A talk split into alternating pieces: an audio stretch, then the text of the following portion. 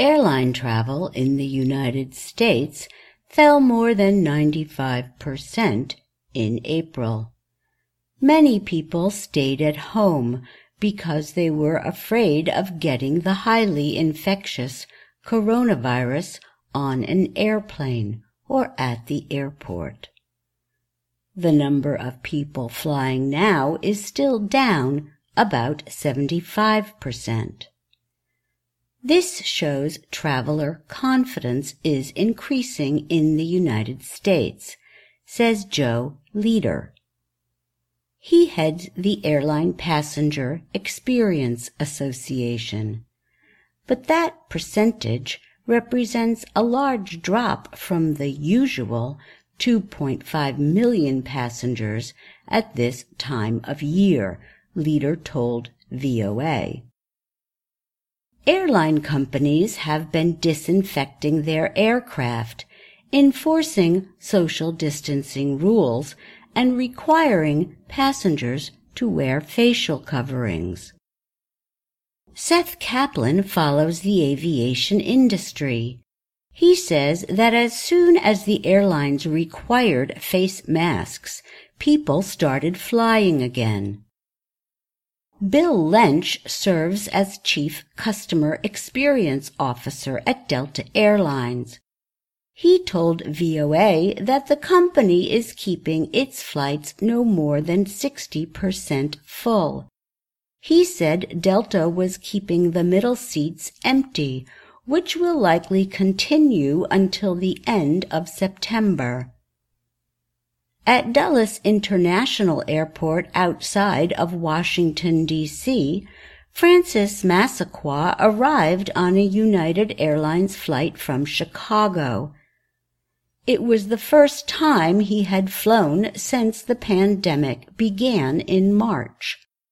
Massaquoi said he was nervous at first, but once he got on the plane, he said, he felt better because everyone was wearing a mask.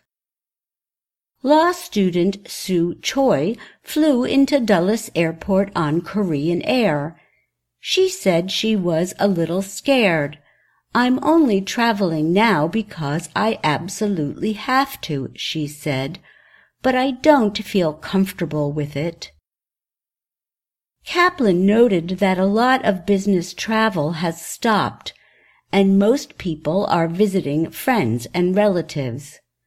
They include people like Donald McCormack, who was at Dulles flying to Texas after visiting his daughter in Virginia. McCormack said he also had been a little worried about flying.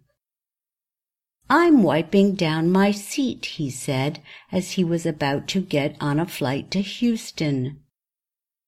The airlines are trying to persuade the public that travel is safe.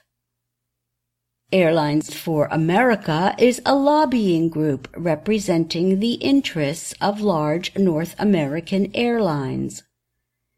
It said in a statement that the airlines are using high quality air filters to improve the air passengers breathe.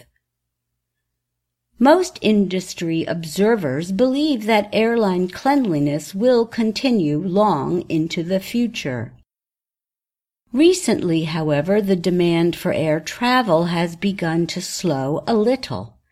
That is probably because some states have announced travel restrictions as coronavirus case numbers in other areas continue rising. Jennifer Rockwell of Alexandria, Virginia, said she is not planning to fly any time soon. Her parents live in California, where infection numbers have been increasing. Rockwell said she will not visit them until there is a vaccine. I'm Susan Shand.